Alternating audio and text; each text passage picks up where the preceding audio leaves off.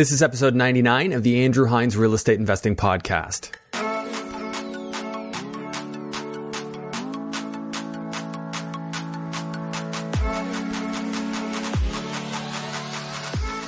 Welcome to episode 99 of the Andrew Hines Real Estate Investing Podcast. First off, Happy New Year.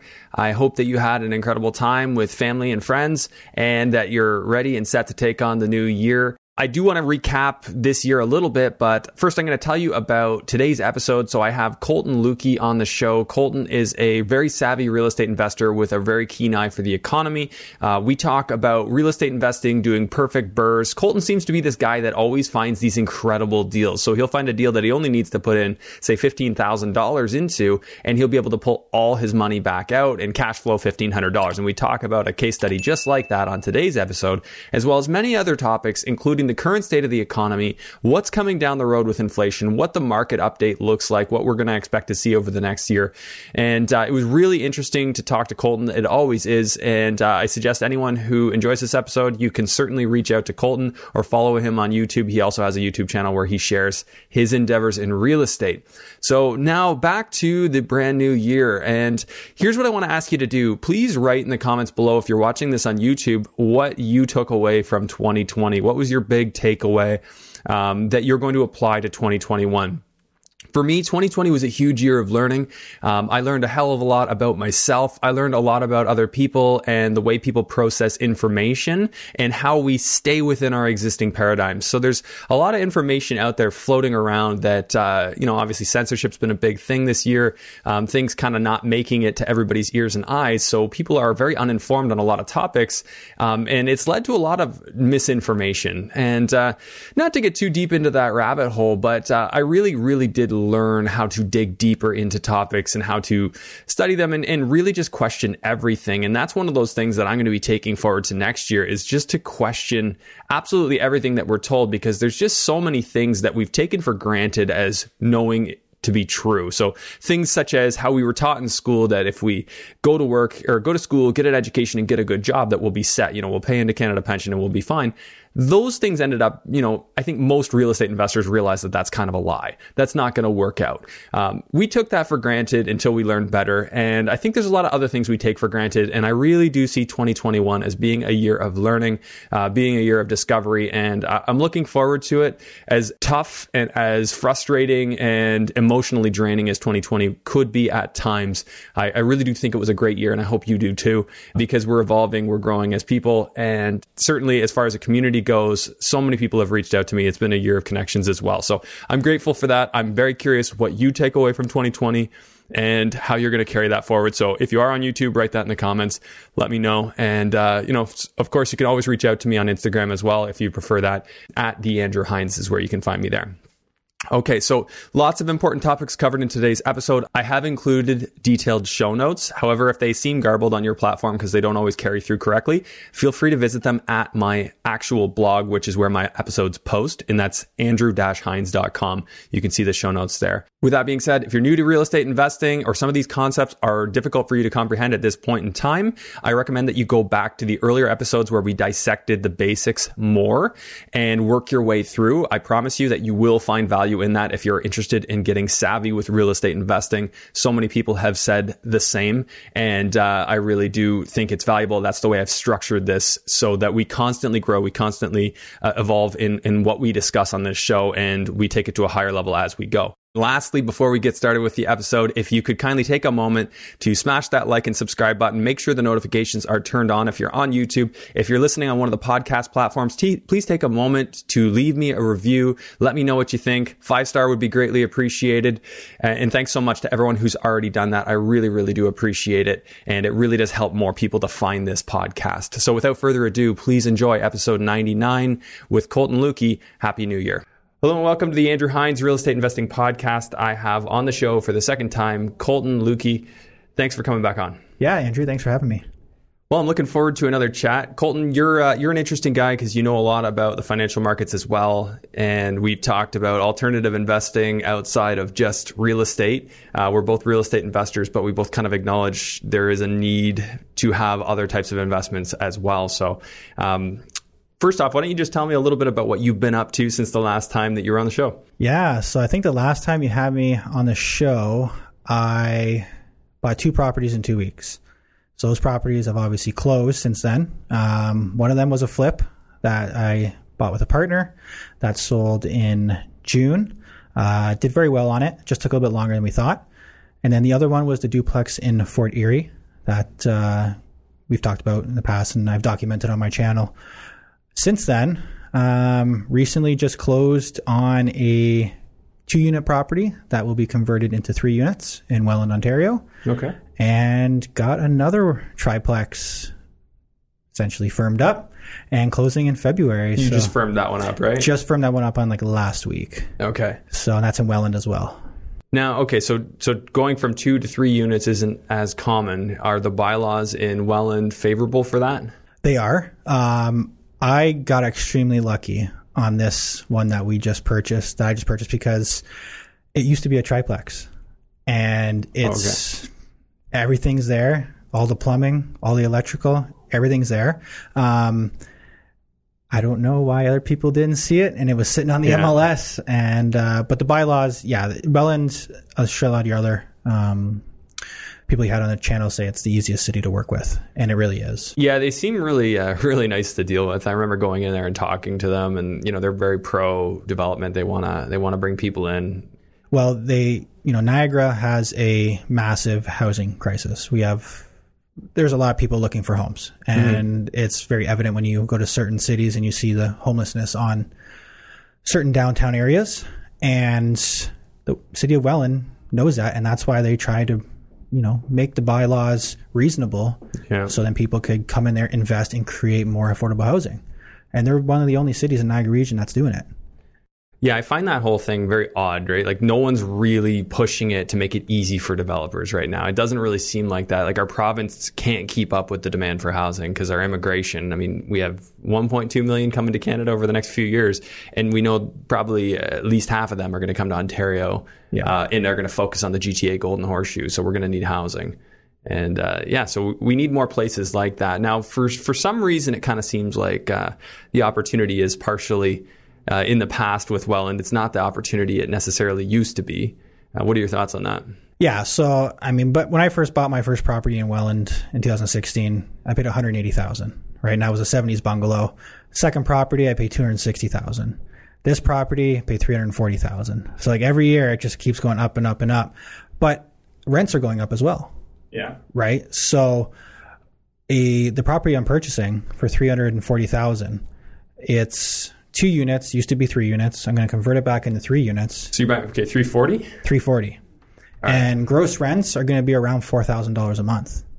That's all right. So you're more than 1% rule. Exactly. And this, again, this deal... What do you have to do to get that? Like how much money are you going to have to invest to get that? All in, I'm hoping to spend about $15,000.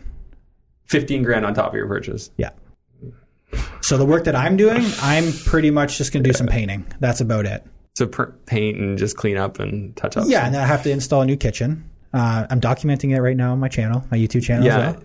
Is that new since you were on before? I guess you did have the YouTube channel, but you kind of, you really kicked it into high gear since then. I started taking it a little bit more seriously, I think, and got some traction. Yeah. But I'm trying to just document as much as I can on there and on Instagram because people seem to be enjoying it.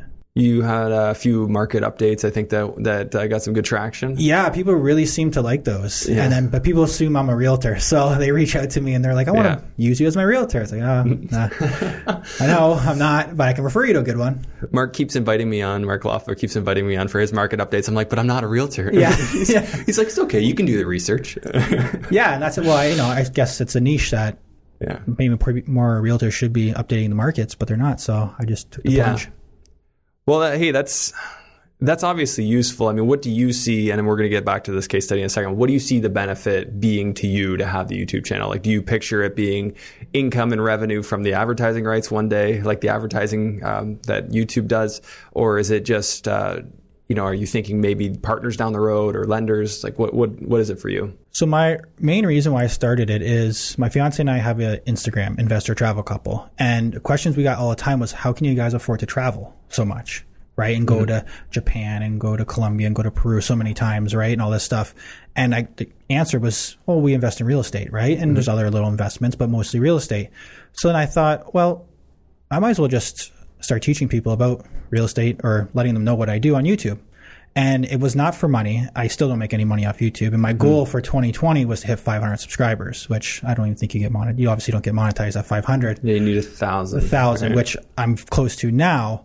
But it was more just an education, right? Bring it out there, show that an average guy like myself can buy a few rental properties and have the freedom to travel anywhere in the world, whenever I want, minus COVID, obviously.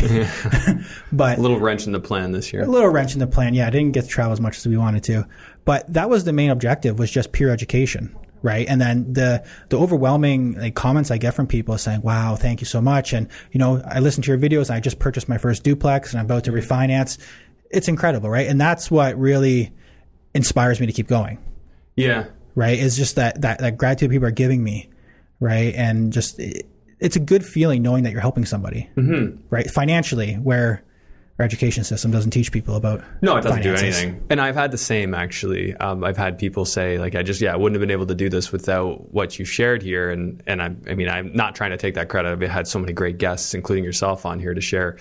And I just think that, like you said, yeah, it's pretty rare. It's pretty rare that somebody would share and just give away all this stuff. Like, this is the stuff, the stuff we talk about on this show is the stuff I would have wanted to know back in 2011 when I was getting started. Right. And, you know, it's interesting when I have nothing to sell, how I'll just give it all away. I very much I like the Gary V approach. He says, give it all away and, don't charge a special product or anything like that, because then you'll feel inclined to hold back. Right. You'll feel inclined to not share some of the good stuff. And maybe that's a lost opportunity. I don't really, you know what? I think it feels like it's the right thing to do to just kind of share it. And then it kind of puts me at the center of the real estate investing universe in Canada. So, or partially one of the centers. Absolutely. As you are. Yeah, no, absolutely. Right. And at the same time, I'm not sure about you, but I've gotten lots of requests, people messaging me about stuff. And I had to start charging a little bit for time if you want me to go more specific. Oh, yeah, yeah. Right? But overall, I always tell people, hey, go back and watch this video and this video and this video, right? And you'll learn a ton, right? If you want me to go more in depth, really analyze your deal, then obviously that's a lot of time on my day. I'm going to maybe try to capitalize a little bit on that. But oh, no, I agree. It's mostly for education, man. Okay, so yeah, it's a caveat here. No, I mean, with my time, no, I don't give that away for free. But it's with the podcast, I do get a lot of coaching requests, and I do take some of them. With that being said, most people, my response is go back to the beginning of the podcast. Yes. And work your way through those first 20, 30 episodes, and you're probably going to know what you need to know. And then if you want, if you need specifics from me, or you feel that there's some sort of benefit that I specifically offer to you, then we can talk. That I would much rather let the existing material there teach. For sure. Absolutely. And that's what I love about your channel is you always say that. Go back to the very first episode. So if you're a new real estate investor, go back to the very first podcast Andrew did, because it is filled with the basics that you need to know about real estate, and it just continually grows. It grows more and more with each episode. Yeah, we still dig into the numbers, but absolutely. I mean, it's much quicker, right? I'm not explaining what a cap rate is. I'm not explaining what all the basics are anymore, right? Exactly. Whereas the first few times we talked about it, of course, that was in depth. So not to go down this tangent, I just think for a lot of real estate investors listening, so, many new people will be listening to this episode. If you do want to kind of cement your knowledge, that's kind of the way to do it. And then, of course, considering your own content as a real estate investor, like you said, people do reach out to you. I've had people reach out to me with money to invest. I've had people reach out to me with many different requests. It's not a bad thing to be in the spotlight when it comes to your area of expertise. So if you're a good real estate investor, people, let people know kind of thing. Yeah. So I know that's part of the benefit for you, obviously, maybe whether or not you're taking advantage of it yet, maybe one day you will. Yeah, maybe one day. I definitely have gotten the requests, but I'm not the type of person that wants to take on more than I can chew. Let's say that, right? I don't want to be the guy who takes on 4 or 5 projects at once and is balding, getting a ton of weight, becoming unhealthy, right? Because they're so stressed out of their mind. One or two at a time, right? Yeah. Is the way I like to do it, slow and steady, right? Yeah. I mean, the opportunities I've have been presented to me because of the brand, right? Obviously branding, right? People see it. Absolutely. And future could possibly be that I have more JVs. Yeah. Build the brand. I don't even think it's necessary to just do JVs, right? There's other types of opportunities there, obviously with private lending and stuff like that. So never hurts to be known. Again, like I think a lot of people who are trying to figure out, how do I start a JV? How do I get going? How am I going to find somebody that wants to partner?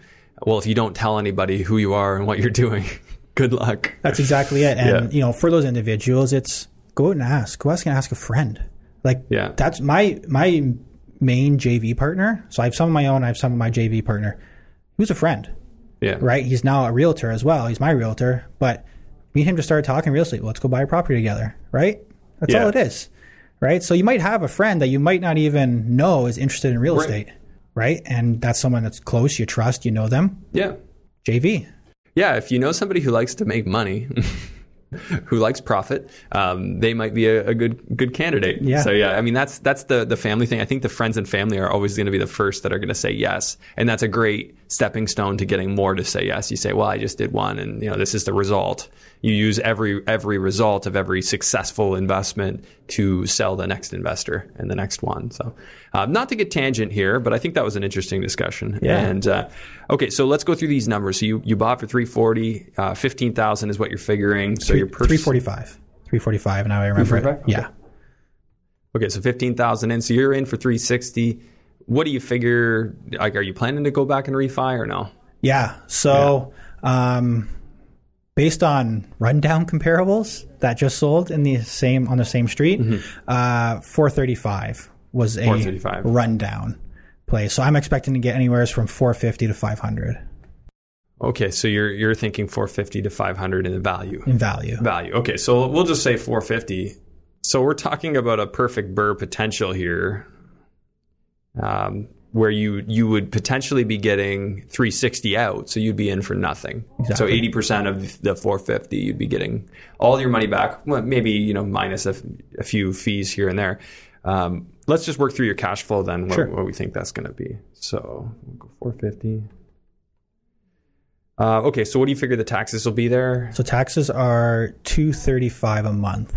So about $28.20 a year. Insurance, did you get a quote on that? Yeah, $175 a month. 175 times. Okay, so $2,100 a year. Maintenance. What do you usually budget for maintenance? So repairs and vacancy on a triplex, I usually put away about $250 a month. $250 a month. Yeah. So maybe even just say 7% or so. That's $280 a month on this one. Okay, and then utilities. Are you going to be paying utilities? Yeah. So one thing is I always put caps on my hydro and my leases. Okay. So based off of my other properties, the hydro should be right around about $250 a month for this. Okay, and water as well, or that? Water is going to be around $150. So $250 times 12 plus $150 times 12, and then gas $100 a month. $100, yeah, times 12. So looking at about $3,300 a year. Okay, and let's see here. So management, are you budgeting anything for that, or are you just doing it yourself? I do it all myself, so yeah. I don't put that expense in there now. Yeah, I leave it empty for mine too. I just put in a miscellaneous in case I have to buy things and whatever software charges if I do something for that. Snow removal and landscaping. Yeah, so I always have one of the tenants cut the lawns. Okay. I put that in a separate agreement, as well as they take care of the premises for snow. I provide the salt and the shovels, and they take care of that. Do you pay anything for that, or? No, because the way I look at it is one of the first questions I ask is, you're going to move into this property and I want you to think like it's your home. Treat it like your home. So when you own a home, you have to take care of the grass and you have to take care of the driveways. And you got to take care of the sidewalks. So I'm preparing them for home ownership, right? And that's what I expect from my tenants. And I've never once had an issue. Okay, so they just do it. So you have no extra cost there. Do you have any other costs associated with the property? No. Yeah. So one thing I might occasionally do, especially if it's an older property that has an aging roof, an aging furnace, is I might budget more 10% on the maintenance, just to kind of allow for that future capital expenditure that I know is coming. Yeah. Another thing I do is I always put a $5,000 cash injection into that account. Yeah. You just throw $5,000 in just to cover it. And then $250 every month, right? Yeah, and it's all a matter of, like, this is all investor specific, like how people want to look at their capital expenditure. I know some people actually put it a separate line. Yes. And of course, yeah, from a cash flow standpoint, yeah, I put in, like, I want to have 10 grand at least in the account for that property. But let's just look at kind of how your numbers look. So based on the numbers you've given me, I just threw $500 in for miscellaneous in case anything comes up. Sure. You would be getting a cap rate of 7.66%, which is pretty solid. A debt coverage ratio, let's calculate that. If you do an 80% mortgage at 2.2%, say, at 30 years, your debt coverage is over 2 times. So that means your operating income is more than 2 times your mortgage payment, which is pretty darn good. We're talking cash flow, like $1,500. Yeah. Is that really what you're anticipating here? Yeah, anywhere from $1,400 to $1,500. Okay. And around there. Maybe a little, like if I, again... I'm expecting to get around $4,000 a month in gross rents, maybe $3,900, probably not much less than $3,800. And that's just because the rents are flying up. They are. And I'm renovating. These are going to be extremely nice units, right? And with only $15,000? Yeah. You're like the king of cheap renos. You got to take a look at this. So I'll give you a little bit of background on this property.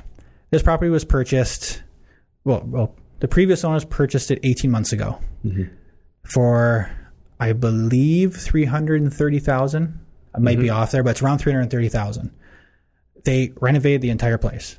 New kitchens, new baths, new flooring, everything. Okay. So it's already been renovated. They took the first tenants they came across, and that was their issue. And they, very bad tenants, obviously. Landlord rules in Ontario are in tenants' favors. Couldn't get them out. Finally, they did. Yeah. I was able to purchase the property. But they're selling the property kind of at a loss, but it's fully renovated. So I walk in there and I go, a lot of cosmetic work, right? Drywall patches, maybe some new floors, right? Maybe some new baseboards. Yeah. The kitchens are in good shape. Bathrooms are all tile. Not much I got to do there. Yeah. Right? So I got really lucky on this property because the big ticket items are done. The roof maybe has to be done in 6-7 years. Other than that, this thing's pretty solid.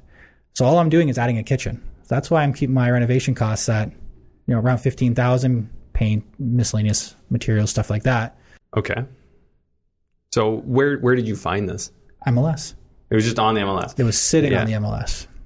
And what, in your estimation, is the reason it was sitting on the MLS? I would say the reason probably was the tenants that were previously in there, right? It was a dirty, very dirty property, as you'll see if you ever check out the videos. Okay. And people assumed that it was 2 units because they didn't see the stove wire in the electrical box that was unhooked that had small writing on it saying for upper level. Okay. And they didn't see in the utility room a hot line, a cold line, and a drain that was disconnected. Okay. That was in the corner of the top level. All right. So I and my realtor saw that this was a triplex. So immediately. So you saw that at one point it was a triplex, but that does not necessarily mean the city's legally going to recognize it as one now. Right, right. Where, again, thankfully the city of Welland's extremely easy to work with, and I knew that just from prior experience, right? Yeah, so you figured they would be on board if you said, hey, I want to add a unit. Yeah. What are the implications there? Building permit or no building permit? No building permit. They just want to make sure that the fire certificate's up, like everything's up to date. So you got to get the fire inspector in? Yeah, and that's then... it. If as long in Welland, I'm not sure about other areas, but in Welland, if it's less than 5 years old, so they say a new build and you want to put a basement apartment in, you got to rip out all the drywall in the basement. You got to put safe and sound insulation. Right. You got to put 2 layers, 5 inch, all that stuff. If it's over, it'll be 5 years or 6 years. You don't have to do that? You don't have to. Are you kidding me? Nope. See, this is... I talk about finding the path of least resistance, and this is why I know I'd been outspoken. I thought Welland was a great opportunity to invest in. Do you still see those opportunities as coming up, or are they pretty rare at this point? No, I just found one a month ago. Yeah. Right? So this triplex is a legal triplex, 3 meters, gas meters, all that stuff. Mm-hmm. The issue with this one is the rents are really low. Yeah. Right? So we purchased it for $335,000. It was listed for $375,000. Okay. Again, it was sitting on the MLS. But it was mislisted.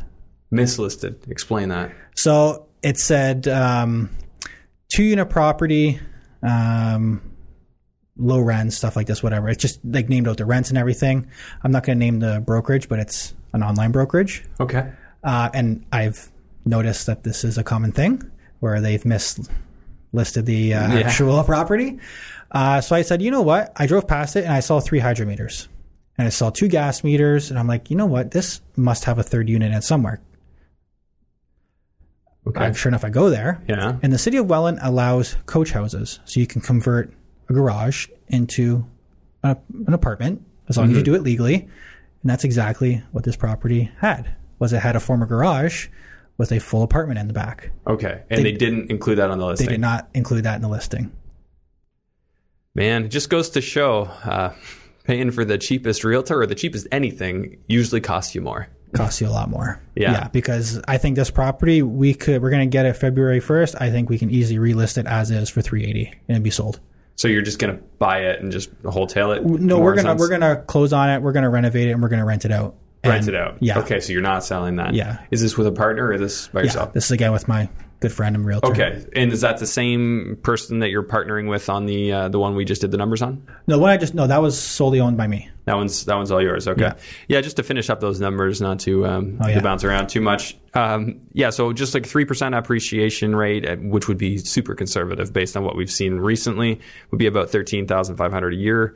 Your mortgage pay down on that's going to be $9,100 in the on a yearly basis over the first 5 years, and then you've got annual cash flow of $18,000. So total return of $40,000 on something you're going to be into with nothing. That's okay. This is why we invest in real estate. Not bad. Yeah, not bad for a day's work. What does your portfolio look like now? Like what do you have in your portfolio now?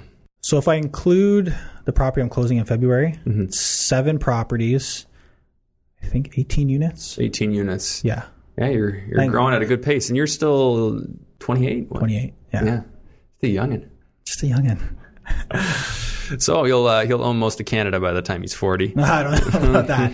Might be too many headaches. Just slow and steady. I do like that too. You know, control the headaches. Yeah. Enjoy your life. Enjoy your daily living. Okay, so Colton, I wanted to talk to you a little bit about alternative investments, but maybe just start with kind of give me your sum up of what you see happening in the market right now overall for real estate and then the Canadian economy. I know you're super knowledgeable on this stuff, so not to put you on the spot, but if you feel like you want to share anything here, go ahead.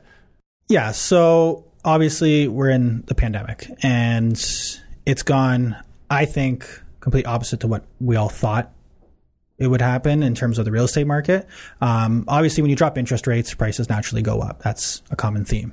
But we still have millions of Canadians out of work, yet certain areas, Niagara, Hamilton, London, prices are rising faster than we've seen in a couple of years. And why is that? Well, who knows, right? And I know there's a lot of people moving from the GTA now because they're working out, from home, right? Because companies are like, yeah, you can work from home for the next year. I guess my concern is what happens when companies sooner or later are going to start, okay, can you come back to work 3 or 4 days a week? Are people going to leave these smaller surrounding suburbs and come back? Because let's be honest, a lot of those commercial buildings, they're in 10, 15, 20-year leases. They're not just going to say, oh, yeah, we're from home. We're going to leave these vacant. So it's going to be very interesting to see what happens. Now, Niagara specifically, where I invest in, is red hot, right? There's bidding wars. I've lost out on tons of properties. Yeah. It's insane. Where I'm talking to friends who have condos in downtown Toronto, and it's the complete opposite. They can't sell them, and they can't get them rented. Yeah, it's deadly if you own a condo downtown right now. Yeah, and I don't think a lot of people expected that, obviously. And that is going to be, I think, a huge issue for downtown Toronto in the next few months. I think it's just going to get worse. Yeah, I see that too. And I know we kind of beat that like a dead horse here on this show, but it's true. It's a really sad thing when you remove every benefit that existed to being downtown. Every single one, pretty much without fail. You can't even use your gym in your condo. No, they're all gone. Yeah, there's no concerts. There's no theater. There's no reason. And you paid a premium to be downtown. Right. Therefore, there was no reason to pay the premium. Therefore, no one wants to rent.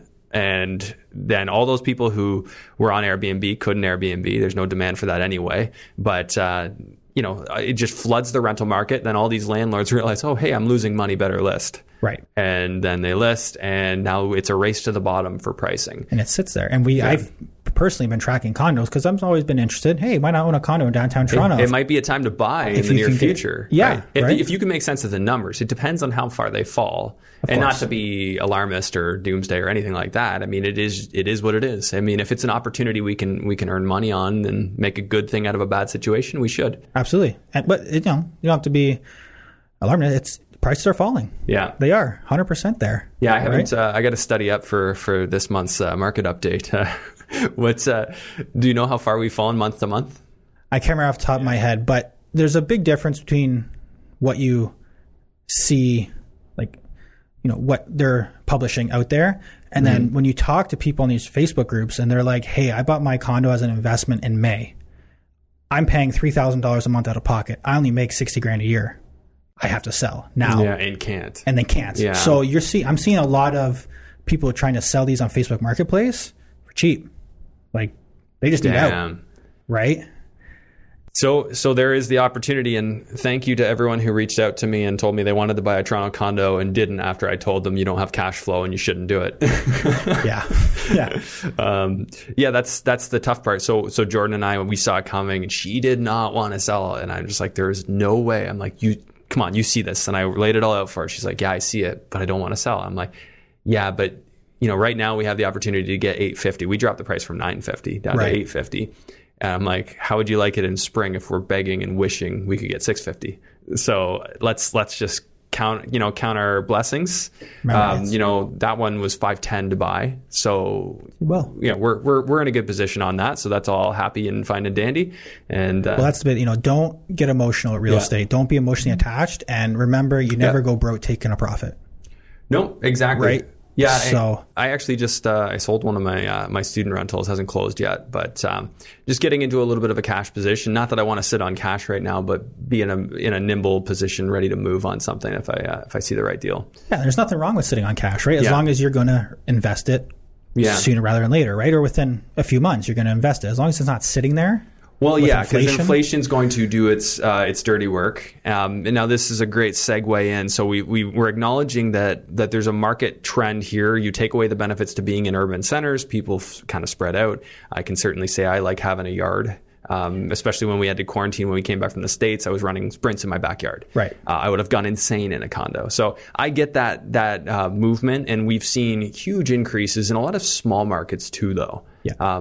I think the average across Canada in last month's update was year over year, we're 17% up. It's crazy. 17% increase. Wages didn't go up by 17%. Oh, I think they went down. Yeah. I mean, maybe real wages went down. I would say actually most likely real wages went down. And when we say real, for anybody who doesn't know what that means, that's adjusted for inflation. Right. I question the consumer price index. I don't think it's an accurate representation of the costs that Canadians have to bear, mainly because housing is our biggest cost and it's not accurately reflected in the consumer price index. No. So because of that, when our government says our inflation rate is between 1% and 3%, and that's what they target, I kind of see that as a joke. I don't buy that. I think that that's... I think that that's a misrepresentation, and it gives people a false hope. Well, hey, as long as my investments are doing more than 3%, no. In reality, I think we're losing our buying power. 100% we are. Just look at the price of groceries alone. Yeah. Right? I've noticed just when I'm looking to buy red meat, I'm paying 25% more than I did a year ago. Yeah. Right? Well, I heard... so this year, I forget what publication this was in, but on average, Canadians were paying an extra $600 or $700 more this year than last year for groceries. Yeah. And it's supposed to go up again by $750 in 2021. Yeah. So this is where, and then we have our lovely prime minister who's doing a fantastic job suggesting a carbon tax. Well, they won't admit to it yet, but it could potentially increase 30%. Keeping money out of Canadians' pockets. See, this is what happens when our leaders go towards socialist policies.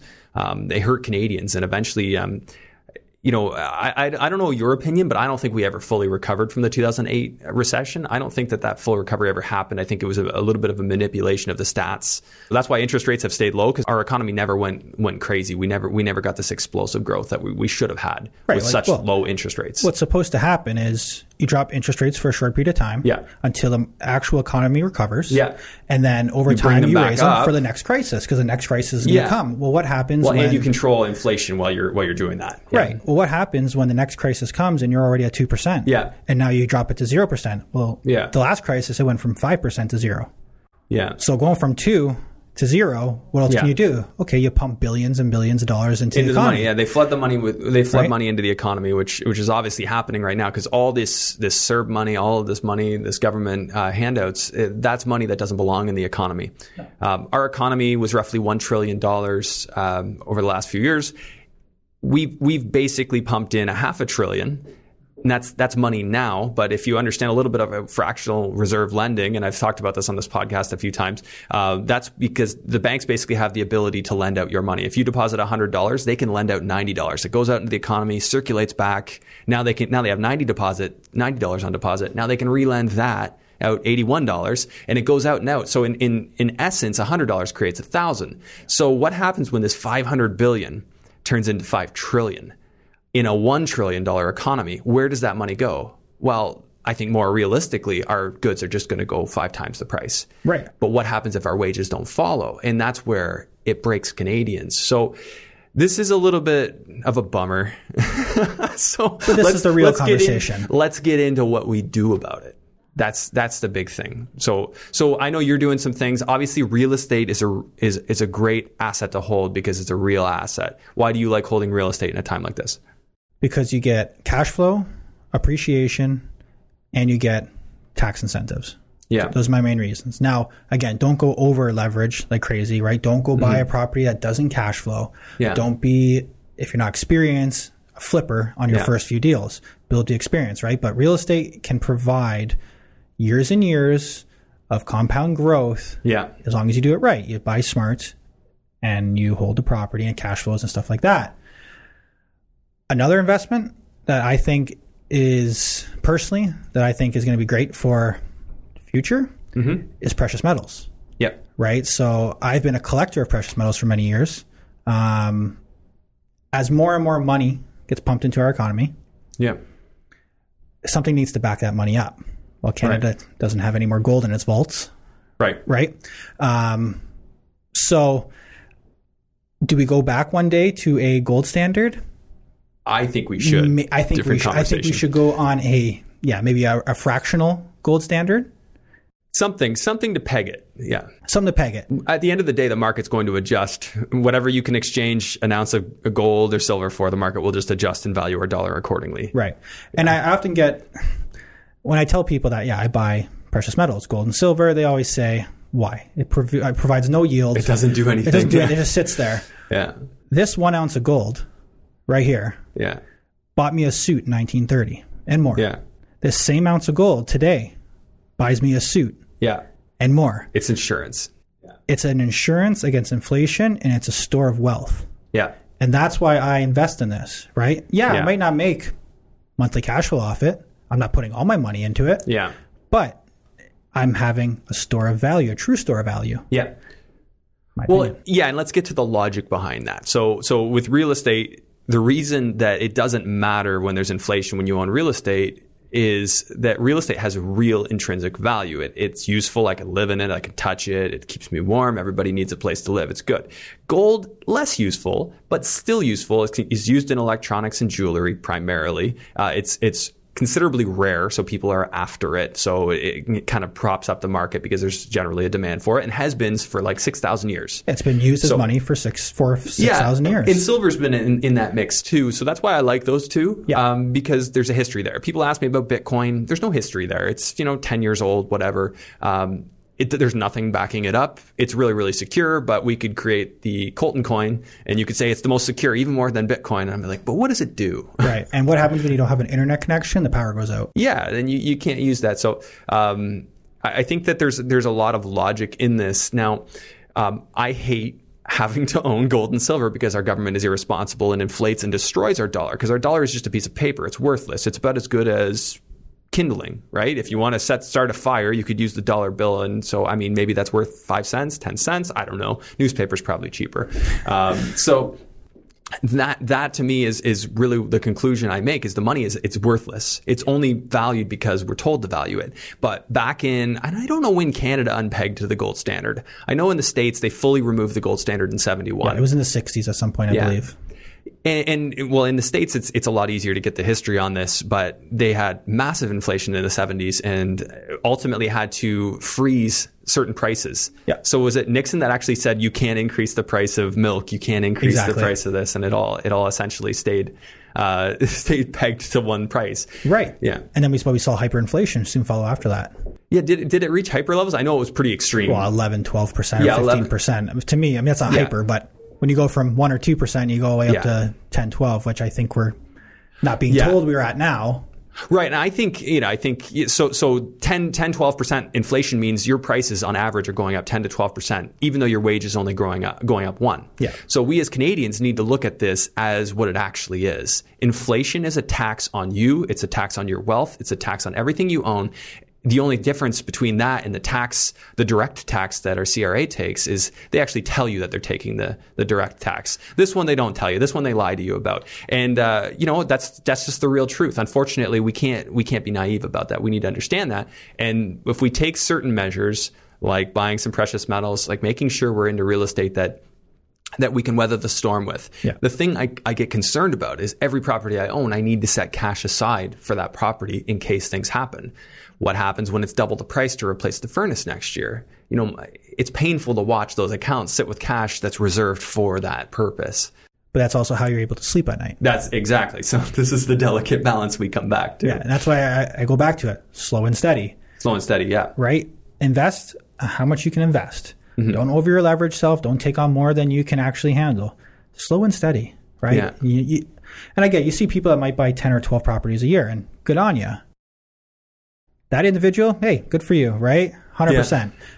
Me, I don't want to go down that route, right? It depends, though. Like, there might be a project where you would say, yeah, I'm into that. Like, well, if it was right in your skill set, right in your area. Like 112-unit building? Yeah, 112-unit building or something like that. That's different, though, right? Yeah. But I'm talking, if you're taking on 12 projects a year and you're just kind of getting started, mm-hmm. I don't know. No, I don't think that that's wise either. I think that a lot of people dive in, like I did when I got going, and bought the wrong type of property that didn't have the cash fundamentals, didn't have the structural or locational fundamentals that I would look for now, but I felt that FOMO, you know, I was 24, wanted to get started, and I felt like real estate's the way and I'm not going to wait. But hey, can I really say that that was a mistake for me? I mean, I got hurt, lost money, but I learned so much and it's part of who I am now. You probably learned more in that experience than you did 4 years in university. Way more. There you go. It's the best money you ever spent. University doesn't teach us how to be effective in capitalism, how to be effective in business. It teaches us how to be compliant, a good rule follower, good order follower,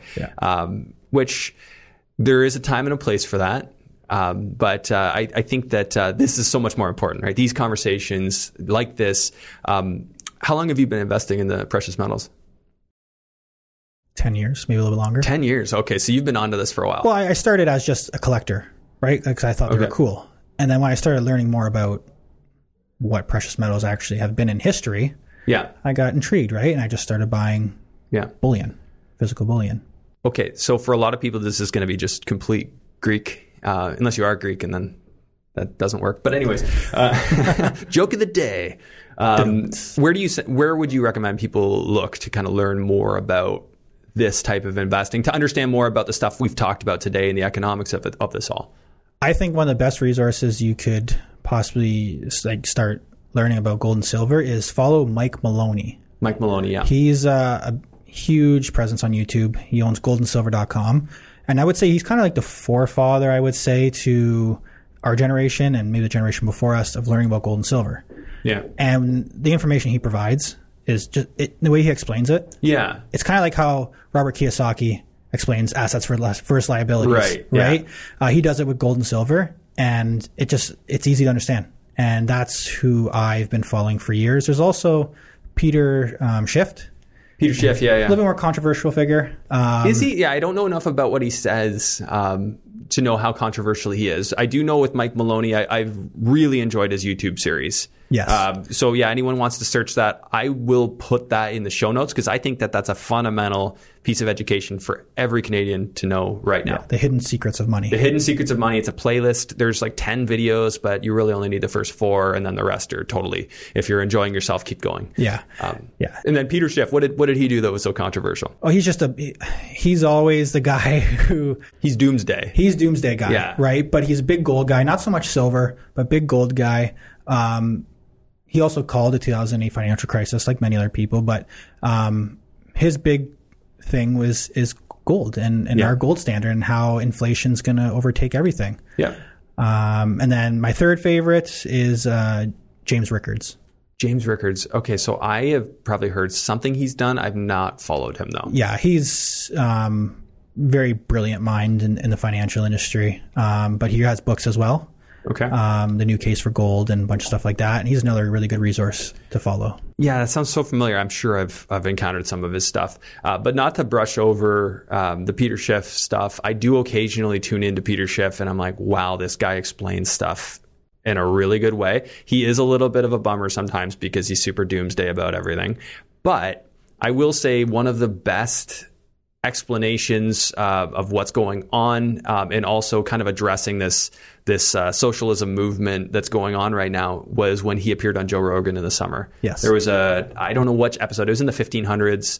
I'm going to put a link to that episode in the show notes as well, because I think that that's probably right up there, even maybe more important than the Mike Maloney video, just to kind of get a grasp on what's happening. And I hadn't even watched the whole thing. I watched probably an hour and a half of it, hour 45. Yeah, it's about 3 hours. I've watched it and probably about 2 parts. So if you are going to watch it, just make sure you're comfortable. Yeah, I mean, you can listen to Joe Rogan on Spotify, so you can do it in your car. But just the way he breaks it down, because I've been, this whole socialism movement, and I'm not trying to get political here, but the socialist ideas, he explains so well why they don't work, because they have the right intentions, right? People who want socialist causes always have the right intentions. But at the end of the day, if you just take money, like if we go with this universal basic income idea, I, being in construction, know how hard it is to get people to work. Well, if you give them $2,000 to stay home, are they going to come work? No, I'm going to have to jack my wages now to $30 for general labor. And then once that goes up there, well, what happens to the end value of a home? Well, that's going to go up more. And now everybody else is going to expect more. Your groceries get more expensive. So although you gave $2,000 a month, the net effect is no more buying power for those people. It basically, so the Whole Foods guy had a great quote, the trickle up poverty. Socialism is trickle up poverty. And I know people will argue, well, universal basic income isn't socialism. Well, it's socialism under a different name, in my opinion. Exactly. It's never worked. It's never really been implemented, and anywhere it's tried, it's been either abandoned or tragedy has followed. So, these topics, I think they're real conversations that we need to have today, because it's, for some reason, I never would have thought in my life that we'd be seeing this kind of thing at a global scale too, right? With the talk of the Great Reset. And I got to post this. There's an article I read. I'm trying to find it. It was Forbes magazine, I think, like 2016. Okay. And it was a person talking about 2030 from 2016. Oh boy. They're like, it's 2030. I own nothing. I owe nothing. I have no privacy, and I'm happy. No joke. Like, this was a serious article. I'm going to go find it. I'm going to post it in the show notes of this episode when I find it, just to see kind of some of the insanity going on right now. Yeah, there's a lot of it. There's a lot of insanity going on. Hey guys, I just wanted to take a moment and give a shout out to a couple of very important local businesses to me. As you know, this lockdown has been tough on everyone, and small businesses have been taking the brunt of it. So there's 2 specific businesses I wanted to give a shout out to. This is a completely unpaid promotion. They didn't ask me to do this, but I wanted to give them a shout out because I think they're really important and I want to see them be successful. So one is New York Men's Grooming Lounge here in Burlington, Ontario. I always see Sergio every month. They do a fantastic job. Their atmosphere there is fantastic. There's usually some Frank Sinatra playing in the background. They're a great establishment, even if you just want to go in and have an espresso or have a beer and chat. It really is a lounge and social location, which is just such a unique concept in today's market. Really like those guys. I really want to see them succeed. If you're looking for a fantastic men's haircut and grooming experience, I highly recommend them. The next one I wanted to give a shout out to is Dr. Mike White over at the Momentum Health Clinic in Hamilton. Dr. Mike has been able to help me many times over the years when I've hurt my back. He's a chiropractor. So I'd be in a position where I couldn't even walk. I couldn't turn. I was in an agonizing pain, and I'd go to Dr. Mike, and usually I'm 100% better within a week. Now, I know it's a touchy thing with a medical service, so always, always, always consult with your medical professional before seeking any form of treatment. I just wanted to let you know my experience here, and I certainly think Mike White is worth considering. I've included the details for both of these contacts in my show notes. Please show them support if you see fit. Thank you so much. I really appreciate it. Not to get caught up in the insanity, but I just think the better informed we are, you know, not getting hyped up, not getting caught up in kind of paranoia or terror or fear or any of that stuff, and just being objective about what's going on so we can make some good decisions to come out of this. Learn about it and make your own decision. Yeah. Right? Don't just listen to somebody else. Right? Yeah, absolutely. Like, I'm not going to tell somebody, oh, yeah, that property is good, go buy it. It's like, no. Mm-hmm. Learn why I think it's a good property. Learn why you think it's a good property, and then make the decision. Right. Right? Don't just take someone else's word for it. Unfortunately, that's what's happening now. Like, a lot of people just heard somebody say, go buy something, or this market's hot, and they go buy something. Yeah, look what happened 3 years ago with Bitcoin, right? Yeah. Everyone jumped in. Everyone, not everybody, but a lot of people lost money, right? Are you into Bitcoin? Yeah, so I still have one coin that I bought in 2017 or 18, I think. Are you down on it? No, I'm up. You're up? I'm almost triple now. Okay. But that's money that I put away. If I lose it, whatever. Yeah, it's just something, yeah. If it goes crazy and this thing hits $500,000 one day, great. Right? I just picture that sort of like gambling. Like, I mean, it's okay if you want to like gamble on that kind of thing. Everybody has a certain budget for that type of investment. As long as you have disposable money to invest. Don't put your life savings or money that you really can't. If you're looking to buy a property in the next 6 to 12 months, don't go put money in Bitcoin. Yeah, because you never know what's going to happen. Or in stocks, because you don't know what's going to happen. Or in anything, really. Yeah, in the next 6 months, like, you don't really have the flexibility. Yeah, just save it. Put it in a high-interest savings account, right? And let it sit there. Keep adding to it with every paycheck you get, every side hustle you do. And then their money's there for when you want to buy the house. Not you're pulling it out because the market's crashing, which people do, right? Yeah, the emotional overreact. And usually around this time, towards the end of the year, early January, we always see a dip in the markets. People are tax selling, right, for loss, which if there has been losses this year, who knows, depends when you bought. Yeah. But, you know, this time of year, I know we're in mid-December, it's probably come out after, but you know, always look at cycles, previous year cycles, right? Yeah. See when the dips usually occur. Yeah, I guess that's another good question for you is, what do you see happening with the mortgage deferrals? I don't think that they're going to be extended too much further. So do you see us coming to a point where a bunch of people are going to list and this market's going to balance out?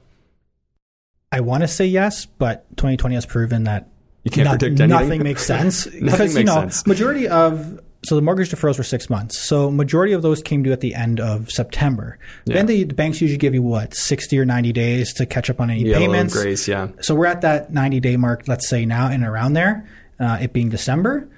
So maybe the next January, February, March, we might see it. I was predicting that early on. I'm like, this isn't going to last. But then it kind of had me thinking a bit more. A lot of people in white-collar jobs didn't really lose their jobs. They just worked from home, so the income wasn't an issue. A lot of other people got CERB, so even if they got the deferral, they would have been able to save money during that time. Right. So are we really going to see this massive dump of houses that are getting power of sale and going on the market? I don't. There were a number of reasons I didn't think that would happen. Yeah. And one of the reasons is that, you know, a problem among many clients of the bank is a big problem for the bank, so they'll... Right. Typically would just readjust the incentive if needed, I would think. Yeah. No, the banks are going to do whatever they can. I mean, if we do see anything, it's probably going to be in Toronto downtown condos and high-end new builds. Yeah. Right, where people just got maybe a little bit more than they could afford and it down to one income, right? That's where we might see it, but I don't necessarily think we're going to see a flood. Yeah. I don't think our government would allow it. And I don't think they would. But again, we're in 2020 where nothing can be predicted and nothing makes any sense. So... It's been a wild year. To put it bluntly, interesting year. It's interesting that it's 2020, like 2020 vision. 2020 vision wasn't very bang on this year. No, it wasn't at all. Colton, other thoughts on real estate you wanted to share? Were there any other kind of stories or case studies you wanted to share, or just some wisdom? Yeah, no, I mean, I got people asking me, you know, should I buy a property now? And again, hey, if you can afford it, truly afford it. You know, you can afford the monthly payments. You have that emergency fund tucked away. Yeah. If you can actually afford a property, and let's say you want a house hack, you're buying it for a rental, if it cash flows today, chances are it's going to cash flow later on as well.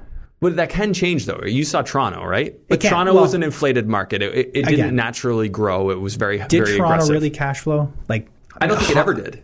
$100 a month? Well, right? I think for the people in Toronto who got cash flow, they bought in, say, 2014, and by 2016, they had some cash flow. Right. It was never on day one cash flow. I shouldn't say never, but generally speaking, not really. Right. So I guess I should maybe phrase that differently. Depending on the market, right? If you cash flow today, chances are you're going to cash flow in the future as well, because as prices rise, rents tend to rise as well, right? That's just natural cycle of how real estate works. So for those thinking, is now a good time to buy? Personally, I'm still buying. So I'm never gonna say, you should buy this house. Personally, I'm gonna tell you what I did. I'm buying. I'm gonna continue to buy as long as the deal makes sense. Yeah. What kind of cash reserve do you need to have to feel comfortable? Like in your personal life, if you feel comfortable sharing that, or just per property, like what you feel like comfortable having on hand to know that you can sleep at night. Yeah, I always have a full year's worth of living expenses. So for your own personal living expenses, actually, probably you keep that in cash usually. 2 years, okay. 2 years worth. That's me, but that's also because I have multiple properties now as well, right? Okay, so you're talking about across your properties as well? No, I'm talking, that's just my personal bank account. I have money in each property account, but just in case, right? Yeah. If I have a roof and a furnace and a flood, right, or whatever happens, I got to have lots of cash available. So I'm hoarding more cash than probably I should. Yeah. I do something similar, which I shouldn't. But the end of the day, I mean, cash is king. Except when you're losing your buying power. But in times of emergency? Yeah, you got to have it. None of your tenants pay? Yeah. You can't draw from a line of credit because the bank froze it? Yeah. Like what happened in 2008? Yeah. Guess what? You got cash or you don't. And I feel that way. This is an important point to draw out. Just because you have a line of credit doesn't mean something couldn't change in the bank's end. They couldn't freeze it. It happened this year. Read your paperwork. One of the big banks in Canada said you're not allowed to use a HELOC for down payment. For down payment. Yeah, but I mean, what if they just restrict you? You got a HELOC and they say, we don't like the risk profile or the market value's adjusted. I mean, I've never really dug in and read that paperwork, but I'd be willing to bet, especially with the unsecured, no question, they could just 100%. Shut you down. They could just shut you down if they felt like it. I want to have cash. So this is a recap of my perspective. Kind of hate investing in gold and silver, but acknowledge that it is an insurance policy, which is something that I feel is important to do. Yeah. Hate leaving money sit in cash, but I acknowledge that's what lets me sleep at night. And we all have to kind of make that move. I know going back to 2012, like this is like me, sorry, 2011, bought first property, saved up all of my work wages, didn't pay any taxes because I was self-employed, bought the property and had no money to pay my tax bill. So I had to pull it out on a line of credit. I tell you, I didn't sleep well that year. No, so, and honestly, I have very similar, right? I put every single nickel I had into my first property. Mm-hmm. And I didn't have any. I was drawing from lines of credit and credit cards. Yeah. That's what it took to get started. I'm not saying people should do that now, but there's two guys that had to go down that route to get started, right? Well, I had people ask me, like, would you, how do you feel about leverage now? I'm like, well, now I like having a buffer, but I don't need to be aggressive right now. But there was a time where I felt the need personally, and I was very aggressive. I was probably over 100%, with credit cards and everything, paying my renovations.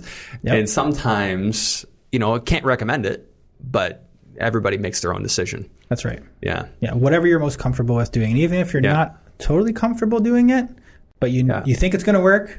That's what I did, and I did it. I think it's so important to be self-aware, right? 100%. We have to understand ourselves, our emotional response to things. And, if we can understand that clearly, we'll know what investment strategy or what specific approach is going to work for us. 100%. I do think real estate is the way, especially in our economy. But that doesn't mean buying in Toronto is necessarily the way. No. But every single person, there is a person where buying in Toronto is perfect. They have a unique skill set that allows them to create cash flow in Toronto. So everybody's unique, everybody's different. And this was a super different type of episode, which I'm grateful for. So I appreciate you coming to do this. That's always a pleasure, Andrew. Thanks for having me. Yeah, man. I appreciate the market updates. Appreciate you flashing some gold bullion on the on the screen. I'm looking forward to might get to meet up and check out your properties in Welland in the near future. So yeah, come on by. looking forward to it. Okay, where do people reach you? Yeah, so my Instagram is Investor Travel Couple, and you can find me on YouTube at Colton Lukey. Colton Lukey. Okay, so I'll post those in the notes as well. So there's going to be huge show notes for this episode. You can go to my website for the clear ones, because the ones on iTunes or Apple Podcasts are all garbled for some reason. But just go to my website, andrew-hines.com, if you want to have easy access to that. So thanks again, Colton. Really appreciate it. We'll see you on the update episode that's going to be coming in the near future. We'll talk soon. Talk soon. Thanks for tuning in to today's episode. Please make sure to share this episode far and wide. Help it help more people. I really appreciate you tuning in. Thanks. I'll see you on the next one.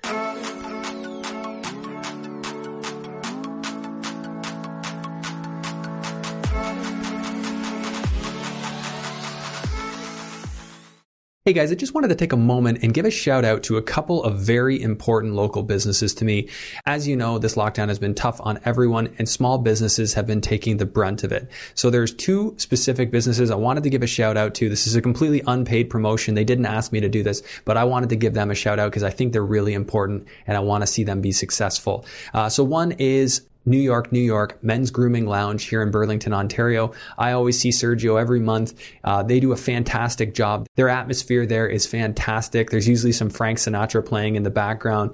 They're a great establishment, even if you just want to go in and have an espresso or have a beer and chat. It really is a lounge and social location, which is just such a unique concept in today's market. Really like those guys. I really want to see them succeed. If you're looking for a fantastic men's haircut and grooming experience, I highly recommend them. The next one I wanted to give a shout out to is Dr. Mike White over at the Momentum Health Clinic in Hamilton. Dr. Mike has been able to help me many times over the years when I've hurt my back. He's a chiropractor. So I'd be in a position where I couldn't even walk. I couldn't turn. I was in an agonizing pain, and I'd go to Dr. Mike, and usually I'm 100% better within a week. Now, I know it's a touchy thing with a medical service, so always, always, always consult with your medical professional before seeking any form of treatment. I just wanted to let you know my experience here, and I certainly think Mike White is worth considering. I've included the details for both of these contacts in my show notes. Please show them support if you see fit. Thank you so much. I really appreciate it.